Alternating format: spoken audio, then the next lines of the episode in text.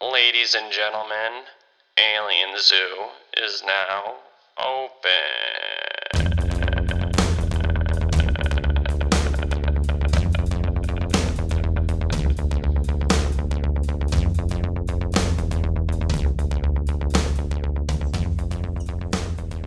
What do you think of when you hear the word cryptid? You think of creatures, critters, and beasts undiscovered by science, right? Some are furry, some are scaly, some live in vast bodies of water, while others thrive in the lush forests this world has to offer. But let me ask you this when hearing the word, how often do you think of something that doesn't walk, fly, swim, or slither? Have you ever considered that there are undiscovered plants in the world that have their own mythology and set of stories behind them? Plants that don't act anything like the plants we're used to? Unlike the unhealthy looking parsley you have on your windowsill, or that long spider leg looking one that's sitting next to your crystals. Well, this is the interesting world of cryptobotany. You hear that? Cryptobotany. Or the study of undiscovered plants. Now, I'm sure many zoologists and botanists have been fascinated by plants that presumably eat meat. I mean, how can you not be? I'm not even a zoologist or a botanist, and I think it's pretty cool. And that goes way back to the days when uh, Charles Darwin was struck with interest himself, you know. Even writing about the topic in his 1888 book, Insectivorous Plants. I was negative 100 years old in 1888. Now, not to worry. Alien Zoo is here to discuss a few crazy pieces of vegetation. Ones that dine on things meatier than insects. You believe that? On our second live from the forest episode, we discuss we discuss carnivorous cryptid plants. My name is Chris, and let's get started before the trees I'm surrounded by decide to have a snack.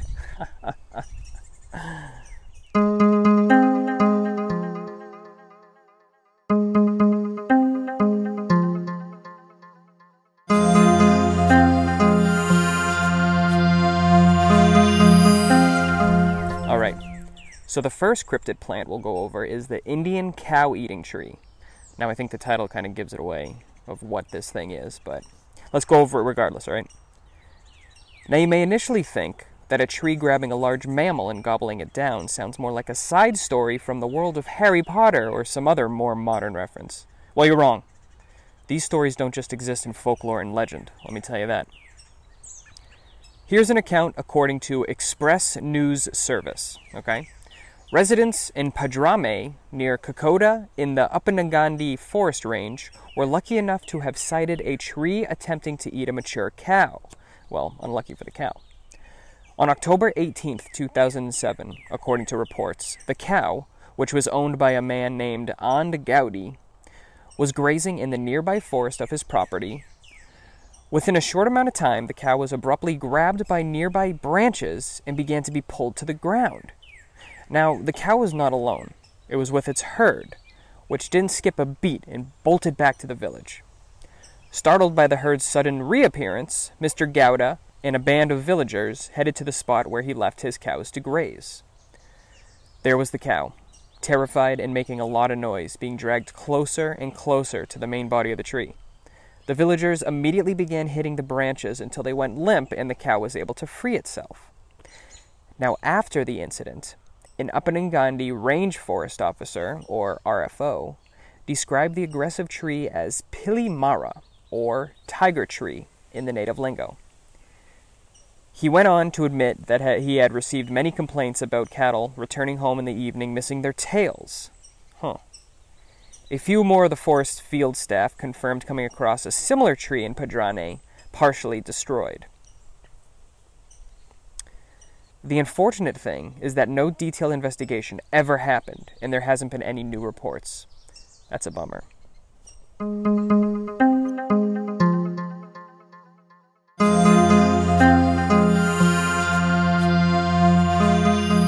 All right. Up next is the beastly plant known as the Brazilian monkey trap tree. Now, let's not get that confused with the Brazil nut tree, which also goes by that name, the Brazilian monkey trap tree. Okay? The Brazilian monkey trap tree isn't really a tree, rather, It's a very large carnivorous plant, similar to, if not a gigantic new species of, of the Venus flytrap. The Venus flytrap uses its strong mandible like plant appendages to trap insects, okay? Now picture that, but with a monkey. Randall Schwartz mentioned this plant in his 1974 book, Carnivorous Plants. Eh, clever title. He is reporting on behalf of Mariano da Silva, who allegedly discovered the plant and saw it devour a monkey while searching for the settlement of Yatatu for the settlement of the Yatapu Indians on the Brazilian border of Guyana. The Brazilian monkey trap tree is said to let out a very specific scent that attracts monkeys. Ooh, I'd buy a bottle of that. Hair of the monkey or I don't know, Gibbon by Calvin Klein or whoever makes smells. I don't know. When the monkeys are drawn to the delicious smell, they instinctively wander to the plant's hollow trunk, you know, to see where that delicious smell is coming from. Ooh, perhaps attached to some delicious food. That'd be key. This is when the plant's incredibly powerful leaves close around the small mammal, trapping it to a very slow death. It is thought that this plant's digestion, process can take about three or more days. Once the plant's prey is fully digested, the leaves will open back up, and the undigestible parts of the monkey, mostly the bones, will drop onto the forest floor. That's pretty crazy. Imagine walking through a rainforest and finding just a pile of monkey bones. I don't know. I'd, I'd take a picture for the gram or something.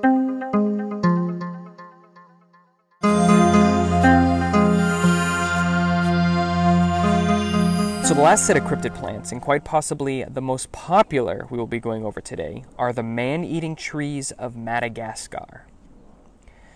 The term man eating tree can refer to several variations of cryptid plants, but the one we will be focusing on, probably the most popular of the bunch, is the man eating tree of Madagascar. Now, would it surprise you that Madagascar is home to a carnivorous plant, first of all? It shouldn't, since Madagascar is home to some crazy nature, real crazy nature. Here's some examples of some crazy Madagascar animals, okay? The aye-aye. These nocturnal wide eyed bat possums have an extra long middle finger for flipping off tourists who litter and to scoop insects out of tree bark. The satanic leaf tailed gecko is a master of camouflage and a lover of death metal. The giraffe weevil. This species' male counterparts have a neck three times longer than females, you know, for sex stuff. And last, but certainly not least, the lemur. There are over 30 species of lemur that have been recorded across Madagascar, from the minuscule pygmy mouse lemur to the indri, which can grow to the size of a small child. That's terrifying. Okay, back to the plant. In 1874, a German traveler named Karl Leech wrote a letter that would later be published in journals, magazines, and newspapers all across the US and Europe. Now, what was interesting about this letter? Well, Karl Leech wrote about a very bizarre plant a man eating tree. According to his letter, Karl was traveling throughout Madagascar, which is an island off the east coast of Africa, and he was searching for and planned to catalog unusual plants. Karl came across a local man named Hendrik, who he eventually hired as a guide and an assistant. Henrik recommended that Carl visit a tribe called the Makotos, who were rumored, rumored to be cannibals.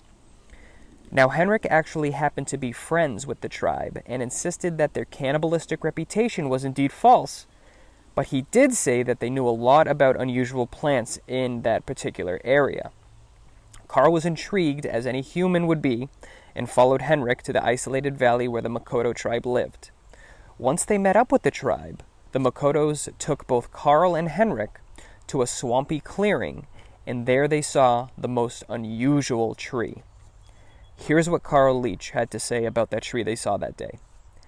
He described the tree as having a thick trunk like an eight foot tall pineapple. Oh, vegan heaven. The tree was a shade of dark brown and as hard as an iron bar, like some expired chocolate or something. From the top of the trunk, there hung eight gigantic leaves. They looked like doors hanging on their hinges. They were about 12 feet long and 3 feet wide at their widest two feet thick at their thickest, and closely resembled the leaves of American agave. The surface of the leaves were lined with tiny hooks, and they had a sharp point like a cow's horn on the top on the tip of the leaf. Now, at the top of the tree's trunk is an area where all eight leaves met. There was a type of white bowl shaped structure that was filled with a sweet smelling liquid. Eight foot long, hairy green tendrils stuck out in all directions from the base of that whitish bowl of juice. Okay? There were also six white tendrils that were sprouting from the base of the bowl, and they actually waved in the air above the tree like dancing snakes. Okay, and here's when the account gets crazy. Now, understandably, Carl is going insane with excitement, alright? He is face to face with a plant only thought to exist in the realm of fantasy. So, as he has taken everything in, a few of the Makoto tribesmen at spear point force a young woman to climb up the tree and drink whatever was hanging out in that tree bowl. As soon as that sweet white liquid touched her lips, her eyes rolled back into her head and she went into sort of a stupor. And as if sensing this woman was a potential victim, the tree's tendrils began to constrict the poor lady. This is awful. Wrapping around her, slowly squeezing life out of her, all while she's still in this weird stupor that was brought upon from her drinking that sweet liquid. Unable or just not bothering to fight back, she just stayed there. She didn't do anything. It was getting clear that the tree's tendrils was moving the woman to a specific spot a spot where the trees can feed. Once the woman was close enough to the giant leaves, they shut like a trap door, capturing the woman within. And as if overflowing with excitement, the tree began to produce a thick sap like sap like substance that was running down the long length of the trunk. Without missing a beat, the tribe, as a whole, began catching this fluid in any type of container they had on them. They were collecting it to drink later. And actually, some of the tribesmen would even slurp and drink the fluid right off the tree itself, right there where they stood. And with the flip of a switch, those who contributed to the drinking of the liquid fell into a horrible state of drunkenness. Carl and Henrik, now overwhelmed like two virgins in Amsterdam for the first time, quickly left the scene. But the story doesn't end there, so don't even fucking think it does. Over the next 10 or so days, Carl kept checking on the tree. And on the 10th day, he noticed the tree's leaves reopened and a perfectly clean white skull lay at its base. the skull of the woman? He claimed to have examined six different specimens of the tree, but none as large as the first one he absor- observed. The one that ate the lady, that one. Now, just to give you an idea of just how fast of a predator this tree had the capability of being, Carl described one time where he saw a lemur playfully swinging around the area of the tree. It was caught, crushed, and wrapped up by the tree's tendrils as it was trying to get a look at what Carl was doing. So we're talking a matter of 30 to 40 second, seconds or so. I know that, I mean, that's just insane. Um, Carl's 1874 letter was printed in its entirety, and for decades it was used as proof of the carnivorous tree's existence all around the world. People believe in this all around the world just because of this letter. Fast forward a bit to 1924, where Chase Salmon Osborn, a former governor of Michigan, published a book called Madagascar Land of the Meat Eating Tree. I wonder what that's about. Chase spent a good amount of time in the jungles of Madagascar trying to find this cryptid plant, okay? Everywhere he went, locals told him stories of the tree's existence, but no one could seem to actually show him one. But this didn't deter the man, you know? He was forever convinced of the tree's existence. All right, so with only a 50 year difference, how is it that Carl found multiple specimens and Chase found none, even though they were both in the same area? Well, one possibility is that Carl Leach's account is 100% false. There are a lot of people who discount Carl's supposed encounter with this plant, to some, it just seems too fantastical of a story, doesn't it? It's something out of, I don't know, like an early 2000s horror movie, right? No one really knows for sure. I mean, here's the question plants can't move or hide very well, right? So, why the hell hasn't anybody found this man eating tree or any of the carnivorous plants we've talked about today? Well, here are a few theories. One theory, which remains an issue today, is deforestation. I can't even imagine how many precious and endangered species of plants have been wiped out due to what humans do best destruction. But what if that's not it? What if these plants can't be found because of their extreme rarity? These plants may not have been discovered because there's a chance that only a handful of them exist, right? That could make sense. Forests cover about 31% of the Earth's land surface. That's just a bit over 4 billion hectares. One hectare equals two and a half acres, okay? So, in my mind, it is a total possibility that a baker's dozen of plants could elude humans. I mean, if I tell you there's a fur covered lilac on the cliffside in Russia, prove me wrong. I don't think you can because you're unable to explore all the cliffs of Russia. You know what I'm saying? It's sort of like that. Wow, that was awful. All right. So another possible Anyways, another possible reason why as of today there's no scientific categorization of large mammal-eating plants is that perhaps they are all extinct by now. You know, like dinosaurs. There's absolutely a possibility that years and years and years ago there were fields of two foot plants eating hedgehogs and rodents and Girl Scouts or whatever. But as the world changes and resources and nature begin to get scarce, these plants may have all died out, leaving no trace of their existence as they get uh, reabsorbed back into the soil. I don't know. I'm fascinated with plants just as much as I am with animals. And look, just because we don't have proof of man eating trees doesn't mean they're not out there somewhere. There are up to 200. Jesus Christ. Buddy's pissed at me.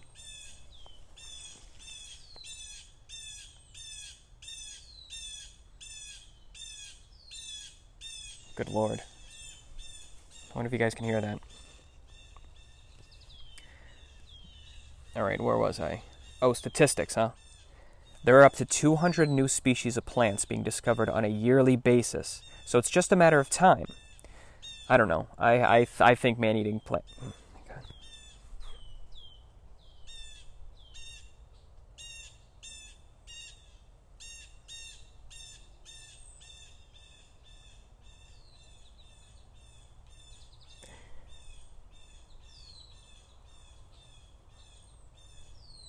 All right, where was I? Uh, oh my god, I wonder if you guys can hear that.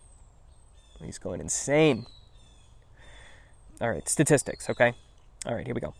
There are up to 200 new species of plants being discovered on a yearly basis. So, in my opinion, it's just a matter of time before someone discovers a mammal eating plant. But you know, in the meantime, let's be nicer to plants, all right? Say a prayer for your grass before you mow it or something. I don't know.